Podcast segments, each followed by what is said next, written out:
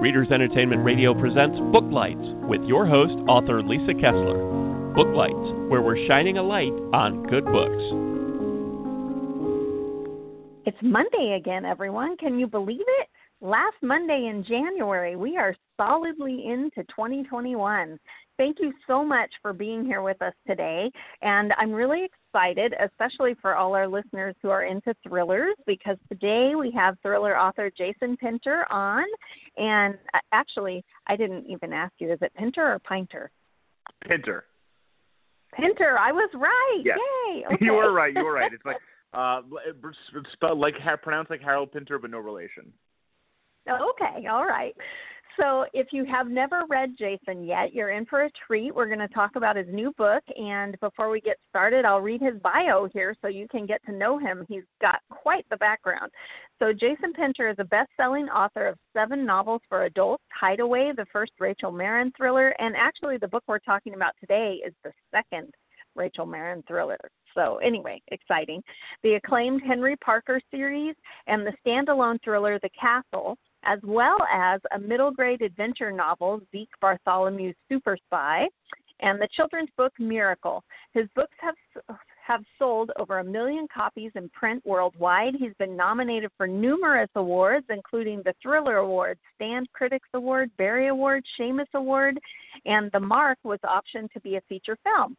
He's also the founder of Polis Books, an independent press, and was honored by Publishers Weekly's Star Watch, which recognizes young publishing professionals who have distinguished themselves as leaders in the industry. He has written for The New Republic, Entrepreneur, The Daily Beast, Esquire, and more. He lives in New Jersey with his wife and their two little daughters. And I did put mm-hmm. a link to his website right there on Blog Talk. You can click that anytime. And also be sure to follow him on Twitter and Instagram. His handle for that is there as well. And without any further delay, Jason, welcome to Booklights. Thanks for coming on today. Thank you for having me. That is, uh, that's I'm, I'm can be impressed by my own, but you make me sound way more interesting than I think I actually am. right? You always hear your bio and you go, "Wow, I'm kind of a big deal." but then, but then I've been wearing sweatpants for the past ten months, and I'm like, "Yeah, I'm not that big of a deal." Right? Yeah, you're over it. yeah. So you have a new book out, A Stranger at the Door. You want to tell everybody mm-hmm. why they should go grab it this week? Oh yeah, well because I say so. Isn't that enough? No, um, no, so uh, it's, yeah, Stranger There was the second book in my Rachel Marin series. Uh, the first book, uh, Hideaway, came out last year, um, and the reviews have been absolutely phenomenal. So uh, the series uh, features uh, Rachel Marin, who is a uh, young single mother of two children, um, and in Hideaway, a traumatic event uh, essentially shatters her life, and she's forced to move to a small town with her children, uh, to start over, take new names for her children to escape her past. But uh, and because she's sort of been let down by society, she's had to essentially hone her mind and her body to become a protector to her family because she feels nobody else can protect her, can protect them. Um, but she also has this real um, sort of desire to see justice done because justice wasn't done in her case. So when a uh, a woman is killed in Hideaway, she feels like she has no choice but to find the murderer because she feels like police aren't going to. Uh, and in the second book, A Stranger at the Door, um, she's started to find a little more peace and, and solace sort of in her new position. But when uh, her son's school teacher is dead, she has no. She finds she that she has to get involved, but she also finds that her son is slowly being uh, sort of groomed by this shady businessman who's exploiting emotionally fragile young children. And her son is very emotionally fragile. She, he hasn't really recovered from the traumatic events of the first book. Um, so she has to both uh, un- find a murderer and essentially pull her her son back from out of harm's way. And uh, all the while balancing family, balancing justice, mm-hmm. balancing a relationship, and and essentially trying to to keep her world together.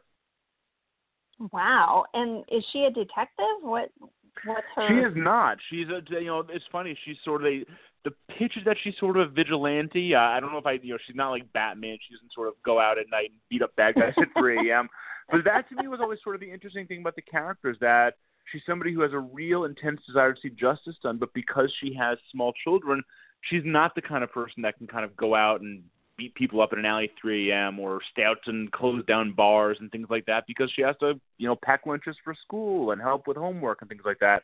Um, so she is not uh, an official cop. Um, she essentially, after the after the, the events of the first book, she wanted to stay low. She wanted to stay out of the spotlight, but her sort of desire to see justice done sort of forces her hand. Um, and that's sort of what this word part of the conflict comes from is that she's not an official cop. She is, in a way, taking the law into her own hands, but she justifies it by saying that if she wasn't there, justice wouldn't be done. So how does she sort of balance wanting to see justice done without going too far? Wow. And what made you choose a single mom protagonist? So I started writing Hideaway, the first book, shortly after our oldest, our first daughter was, and I was sort of mulling ideas for a new book, and I had the idea, you know, I kind of wanted to do a new series because I hadn't done one in a while, and my wife said something to me that really resonated. Uh, it was sort of after when our daughter was about six months old, and she said to me, "You don't know what it's like to essentially grow something inside of you, then have it exist outside of you, and not know that it's safe at every moment of the day." And just to me, there's something right there, something elemental about the protectiveness of a mother and the bond between them. Like I'm, I consider myself a very hands-on father, but there's this biological bond between a mother and a child that a father just doesn't have. So, and I thought it would be really interesting to sort of set up this conflict of this woman who wanted to be a protector and wanted to essentially make the wrong, you know, right the wrong things, but also had these children who depended on her. and had these two really strong ties pulling on her at all times, and I just having it as a woman just to me felt like, like more more emotionally complex and a little bit deeper at the time, and I, I'm very happy about that. And I think it was it was the right decision. That's very cool. Do, are you constantly picking your wife's brain? Kind of picking my wife's brain, but then I also like I, I do speak to other mothers. I speak to other to single mothers, trying to you know not just understand from the female perspective, but from a single mother perspective, because I think the perspective of a single mother is very different from that of just a, a mother because there's that much more responsibility that and it's that much harder. You know, my my wife has I'm there to help out. I'm there to take care of the kids. I change as many diapers as she does. I make the lunches for school. um but if you if you don't have that partner, if you don't have that support system, how do you balance all that and stay sane? It's it's hard enough as a parent with a spouse. Um so right. it was important for me to talk to, to other women who lived that and have been through that to really understand the emotional side of it to try to make Rachel feel more authentic. That's so cool. How many books do you think will be in the series? Do you know? I, as many as as many as as I can. I love the character. I love the stories. I I, I love expanding her world. Um, you know, so the second book just came out. I'm sort of I have the idea for the third book, and then it just you know like anything, it comes down to hopefully readers keeping books and, and want more. And if they want more, then hopefully, uh, you know, my publisher will want more too. Right. And I'm going to, all, all my listeners always hear this, but I throw it out there anyway because I'm an author too. And, and the thing is, a lot of times people want to wait until a series is complete and then read it all. But right. the problem is with publishing is if people don't go buy that first and second book, the publisher's hmm. like, well, I guess the readership's not there, and then you don't get the finish to the series. So everyone go that, buy that book one and two. That is Very true. I always say it, it is. You know, especially the last four years when the news media has just been consumed with the insanity out of Washington, it's been very hard for books to get the attention that they usually get. Um, so I tell people right. if you love a book, buy like buy the book, recommend it to your friends, leave a review online, post about it on social media if you want more books from your favorite authors, you have to take an active role in spreading the word because it's harder for authors these days to get the word out there about their books because there's so much competing for that attention. That's very true, very true. And it's it's hard when there's giant things happening in the world to pop your head in and go, "Oh, I have a new book." oh my, yeah. I mean, my, my so Hideaway came out literally the week that the country really shut down with the pandemic. I was literally oh, on tour. No. I did I did I did a launch event in Hoboken where I lived at the time, a launch event in New York City, and then I had a bunch of events scheduled for the West Coast. So I was literally in I flew out to San Diego for a convention. I want to say it was around March 10th, give or take, and that was literally uh-huh. the week when everything just shut everything down. Shut. When all of a sudden everything just I remember we oh, were no. sitting at the bar with some friends and we were watching TV, and that was the night the NBA announced that it was suspending its season, mm-hmm. and that was the moment when we were all like, wow, this is really getting serious. This is big. Uh, and yes. so I can't. My, the rest of my yeah, the rest of my tour got canceled, and I flew home. So I say my first, the first book in the series came out right as the pandemic was starting. The second book in the series literally came out right follow right as an insur- insurrection was happening. So the third book's going to happen during an alien invasion. Right? Yes. wow. Yeah. So for sure, everyone who's listening, definitely, you know, grab the books and and tell people about them because it is harder right now for books to gain traction, and it was hard before because so many come out every week, and you know, getting anyone to notice that your book exists is hard. But it's Yeah. much worse right now. So everyone go it's it's very very hard, right? That's why you know we we we ask we we ask more from readers because because we need them. Right. Right. Yeah. Readers are the other part of the symbiotic relationship because we churn Absolutely. the stories out, but if no one reads them, they don't ever actually come to life, you know? Yeah, that's very it is very symbiotic. That's very well put. So you have another series too, the Harry Parker series. Is that one complete or are you going to the write Henry more books Parker than that? series. Um, you know, as of right now, it's complete. Um, the way the fifth book in that series wrapped up was sort of very much a conclusion. It was a sort of a, it, it really felt like it came full circle. Um, I've always sort of toyed with the notion of maybe bring Henry back at some point. I look at Dennis Lehane; he's one of my, my, my inspirations, and he wrote five books in his great uh, Patrick Kenzie, Angela Gennaro series, and he wrote five books and then put that series to bed, and then wrote another one ten years later. Uh, and it was sort of like where these characters are ten years from now, and you know, part of me sort of likes the idea of popping back in at some point and seeing like, you know, hey, where are these characters now? Um, so you know, I would say that the five book series is complete, but I would not close the door completely. Okay. And you have, I mentioned at the beginning that you've written like a children's picture book, a middle grade book, Mhm. and now you're writing adult thrillers. Are there any Yes. other genres you haven't tried yet? You got a sci-fi book in you, or? there there are other genres in me, and I'm going to plead the fifth on specifics right now because I have something in the works, and I'd rather not talk about. okay. no, no spoilers. But Yes. but I really think it's so cool that you have found your way in so many different genres. Um, because usually, and you probably know because you have your your publishing business, but usually they make you stay. You know, this is your wheelhouse now. This is where all your readers are. But you've really branched out. You know, I think that's one of the, the beauty of you know the the the way distribution and everything has changed is that I don't think authors necessarily need to be kept in a uh, you know one lane. I think they can branch out a little bit. I think readers will follow them along, or at least understand like, hey, if you know I love Jason's thrillers, now he writes a children's book. Okay, maybe that's not my speed, so I'll just stick around for the children's books uh, or the other the thrillers. Um, so I think that's one of the good things about this sort of uh, the well, the diversification of what authors have been allowed to do and the ways to get it out there. Um, and I think that's good because a lot of authors like me, you know, we want to we might want to experiment in other arenas and see if readers will will find us. Yeah, yeah. And what did your writing journey look like? I always ask people, you know, did you always want to be a writer? Did it bite you later in life? Um, Mhm. You know, what did your journey look like to getting published?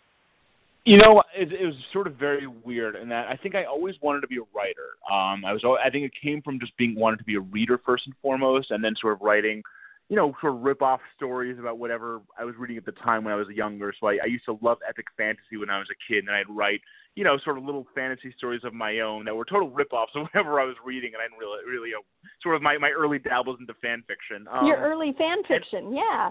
yeah, exactly. um, and then you know, I I remember it was in college when I started to get a little more serious about it. And I remember I remember this very very clearly. I went to the the head of the English department, uh, the head of the, creative writing department, and I said like, you know, how do you get published? How do you be a writer? Because I didn't know the first thing about it. And she told me, you, first thing you need is a literary agent. And I had no idea what that was. I was like, okay, I guess you know movie stars and and singers have Right. agents. I guess writers have them too, and that made sense to me. Um, so I wrote a terrible coming of age novel when I was in college. I think everyone has to write one terrible coming of age novel before they get published. Um, I wrote one other novel that I actually did try to get published, but didn't get published just because it, it wasn't very good. And it's probably a good thing it didn't get published because it wouldn't have been good for my career. uh, and then I wrote the first book in the Henry Parker series, which did get published and led to five books in that series. Um, so, you know, I wrote two books that didn't get published before I wrote my first published book, one of which was I never tried to get published. Uh, one I did and didn't get published. And I think that was good for me because it taught me a lot about craft and it taught me a lot about how to construct a story and pacing. Um, and in the end, it worked out for me. Yeah. And did you join um, writers groups along the way? Did you just learn in school or did you just do hard knocks of rejections and try I, again? I think I hate to say it was kind of hard knocks. I mean, you know, I, I did work a bit in the publishing industry. Um, you know, I took a job as an editorial assistant out of college. So I read a tremendous amount, but I think one of the most important things I learned how the industry worked. Um, I learned the ins and outs. I think, and I think if you want to be a writer, that's one of the most important things you could do is learn the industry. Because um, if you're going to be a writer, you sort of have to treat it like a small business. Um, you know you are you run your business and how do you best do that? So understanding the industry i think helped me a little bit. Yeah for sure. And and with all self publishing now you really have to i'm kind of a hybrid because i have a publisher and i have series that i put out myself and right. it was very hard to switch gears and think of yourself as a publisher instead of you know just the writer of the story. You you do oh, have absolutely. to think about I mean, marketing and where yeah, will people find it if you're publishing your own books, it's you know you are you run a business. You have to do cover design and editing and formatting, and then you know it's not just enough to have a book you know up for sale on Amazon, but how are people going to find it? How are you going to alert people to it? And it's it's very very hard, and you have to constantly be doing it. And you know I it, it's very hard, but can be very rewarding. Yes, Yes, it, there is an element of control that you don't get when you're with a publisher, which is nice. But then the flip side of that yes. is, oh, there's so much oh, control. I have to control everything. exactly. Yeah, exactly. so I've been asking everybody who comes on um, this past year. I didn't know it was going to last this long, but how has writing during a pandemic been for you? How do you focus in and do thriller stories trigger your anxiety while the world is on fire? How are you getting it done? God, I, I have enough anxiety right now with with my family and you know my two right. people running doing full time jobs with a two year old and a three year old. Um, you know, I think writing has kept me sane in some ways because it's like I, I was actually just talking to my agent recently. I was like, you know, having a book to work on during the pandemic has sort of given me something, given me something to focus on. Because I think otherwise, you can let your anxieties run rampant and think, oh my God, the you know the sky is falling, the sky is falling. So being able right. to sort of like lose myself in a world a little bit has been useful. And I, I don't, you know, not everybody has been able to focus or write, and I think everybody has reacted to this differently. And there's no right or wrong way to deal with it. This is the most insane thing that's happened probably in, in any of our lifetimes. Um, but for right. me, I think being able to write and lose myself in a story a little bit has actually been really therapeutic. Oh, that's good. And I know at the beginning of it, I was having a really hard time because I write paranormal romances. So there's like this happy ending, and I'm like, how can I write a happy ending right now? But I did find, I did find that that you know, um, having peer groups and knowing their writing and we would do zooms where we're all writing so that you know because you used to be able to go on a writing retreat or go write at a coffee shop or you know and now everyone's trapped at home. So you do yeah, have to yeah. find a new groove that you didn't you know you didn't have to before. It's it's a, it's a new normal and it's you know, everyone finds a, a different way to do it. Yeah absolutely. Yeah yeah, and it is nice to have a book that you have control over because sometimes things feel out of control, and you're like, well, at least I got a thousand words. oh, absolutely. I mean, and and you know, so go back to what you said. You know, I think people need happy endings right now. I think people want a little mm-hmm. happiness, a little escapism. You know, I think um you know that that's the reason there's certain shows that are doing really well. Like my wife and I just binge watched six seasons of of Schitt's Creek in like two months. You know, like 80 episodes. And yeah. I think part of the reason we loved it so much because it's just like there's a warmth and happiness to it. And you know, even though there are conflicts and dilemmas, like it's not a dark show. In fact, it's it's it's very ha- it exists in sort of this very happy world. And I think for us, you know, right. 20, 25 minutes at the end of each night, it was like a little bit of an escape. Like, oh, here, like here are friends. We're gonna laugh a little bit. Nothing really bad is gonna happen to them. Uh, right. And and I and I think a lot can be said for that right now. Yes, for sure. And when I uh, saw the title of your book, A Stranger at the Door, of course, what popped in my head was oh, when a stranger calls. Um, how scary yeah. is your thriller? yeah. How scary is my thriller? Yeah. Um, there are some moments that are maybe a little, you know, a little nerve wracking. There's one scene in particular I'm thinking of. You know, it's not, you know, I don't think my books are dark because I do think there is some lightness and happiness to them. And in the end, these books are in a lot of ways about love. They're about Rachel's love for her children and her desire to sort of allow love back into her life. Um, but there is some darkness in them. I mean, there, you know, she's investigating murders, and there's some really terrible people out there who do terrible things. And yeah, I think part of the fun is that you want them to get their comeuppance, but it's yes. not sunshine and rainbows to getting to that point. So yeah, there there is some there is some darkness in these books, but I'm not sure I consider them dark. Okay. Yeah, and and we do all like to see them get what's coming to them. So like Rachel, yeah. we can relate in that way. yes, yes, absolutely. So, what are you guys? Um, you already mentioned Schitt's Creek, but what are you binge watching? What are you reading? What what keeps you inspired right now while we're all inside? Well, the only we really, you know, the, the fun thing about having two full time jobs and two small children is that we don't have a lot of time to binge watch. So I think, you know, we just spent the last few months binge watching Schitt's Creek, and I think now we're gonna hopefully find some something new to watch. You know, there's some a lot of shows that I I've wanted to watch that we just haven't got a chance to. Um, I have been reading for fun. I just finished uh, The Invisible Life of uh, Addie LaRue by uh, V.E. Schwab, which was absolutely fantastic.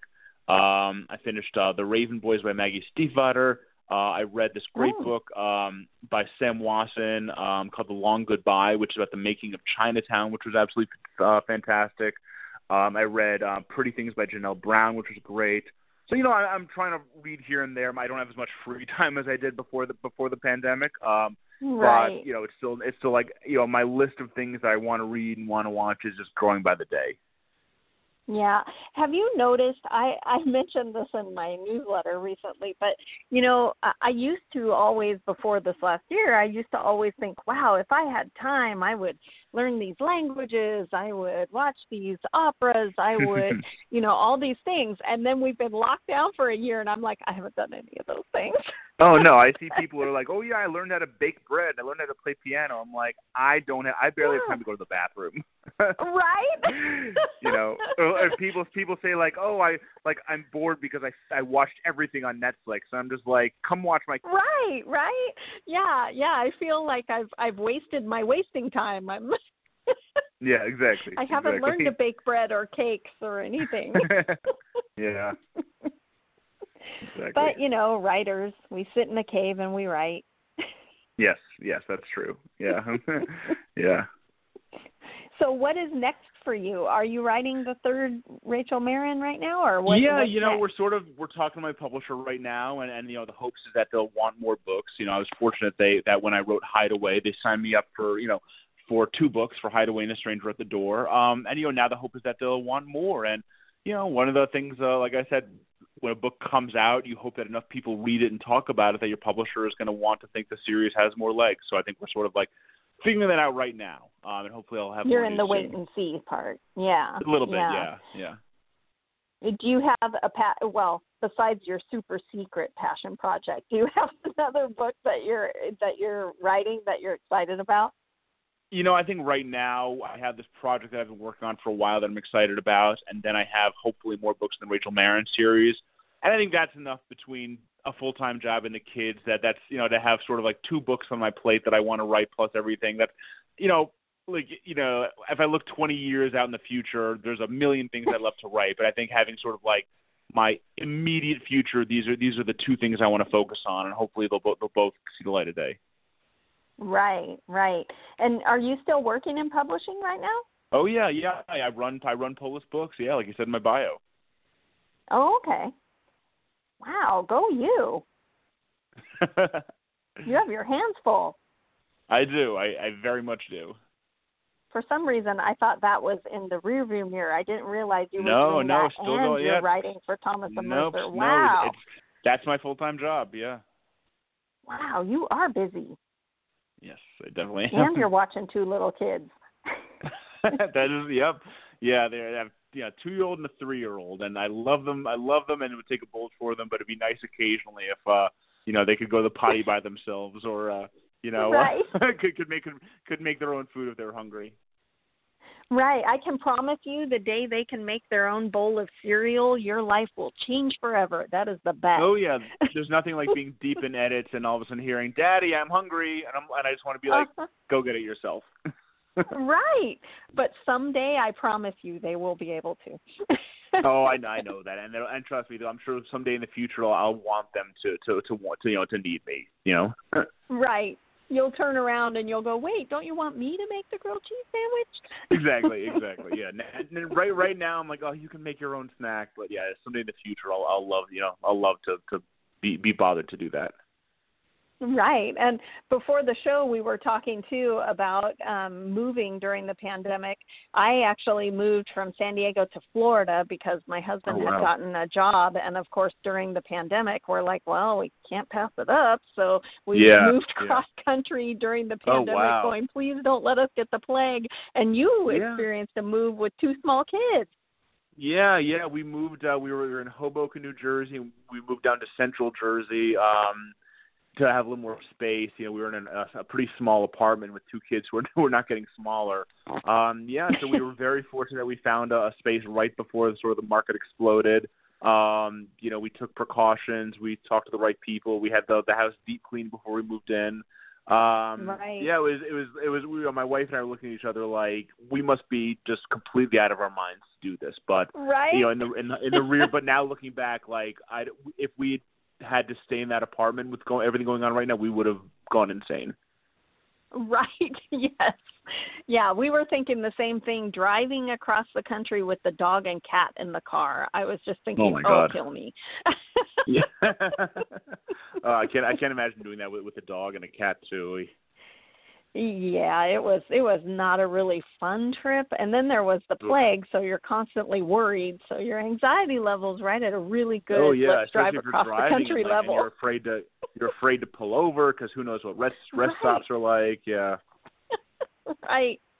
We we had to drive right through um Lake Charles, uh Louisiana on our way and that was right after the hurricane had hit and I am a San Diego native, so I don't do weather. So seeing all of the devastation, I was like, what am I doing? what? Oy, yeah. Oh. I'm to go live in hurricane land? What? oh my God, that's that's that's crazy.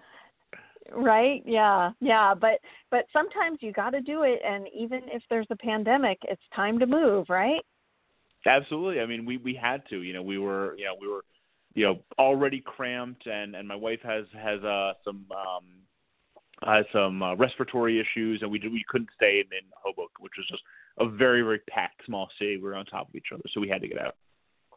Right right yep so you do what you got to do we're all Exactly. we're all plague troopers Exactly. Exactly. So another thing about your title of your book, A Stranger at the Door, they they mailed me a copy and I opened it up and I thought, no strangers at the door right now, right? It's funny when I write scenes in books where there's a lot of people, I'm like, where's the masks? What? Yeah. Oh, we we we watch those shows now. People hugging or kissing, or if there's like a love scene, we're right. like they didn't they didn't Purell first. Right. yes, yeah, it's definitely changed things. so we're running out of time, but before we go, um, you mentioned you're on Twitter and Instagram, right? Is that how you like Yeah. readers to get in touch with you, or how? Yeah, so I'm on Twitter and Instagram, and you can find me at Jason at, at Jason Pinter on both, um, or you can go to my website jasonpinter.com. Uh, and you know, if you, I, I love it when readers uh, tag me in posts or reviews. I love interacting with people. Um, yeah, that's that's one of the great things about social media is that even in a, a tough landscape to, you know, to get no to get attention for books, there's there's better ways than ever for readers and writers to connect. So I love hearing from people. For sure. And anyone out there, when you read A Stranger at the Door, if you really love it, take the, the oftentimes we think oh authors are too busy but take the time to just send a note about you know how much Absolutely. you enjoyed that book because it fires up the writer. It's so much to write that next book just knowing that we made any kind of difference in your day. So Absolutely, it really, really, it can really, it can really, you know, writer, you know, it's weird to think because they they create these books you hold in your hands, but like writers are people, and hearing from people that they you that they wrote a book that that you know made your day a little bit better or got you through a long drive, it really it it, it changes your it can make someone's day, and it has made mine before. So yeah, but go out please go out of your way to do that, whether it's me or someone else. Yeah, for sure. Well, thanks so much for being here, Jason. It was great having you Thank on. You. This was wonderful. Thank you so much. Okay. Thanks see for you joining later. us on Booklights. Be sure to connect with us at www.readersentertainment.com for articles, blogs, videos, and podcasts that matter to readers.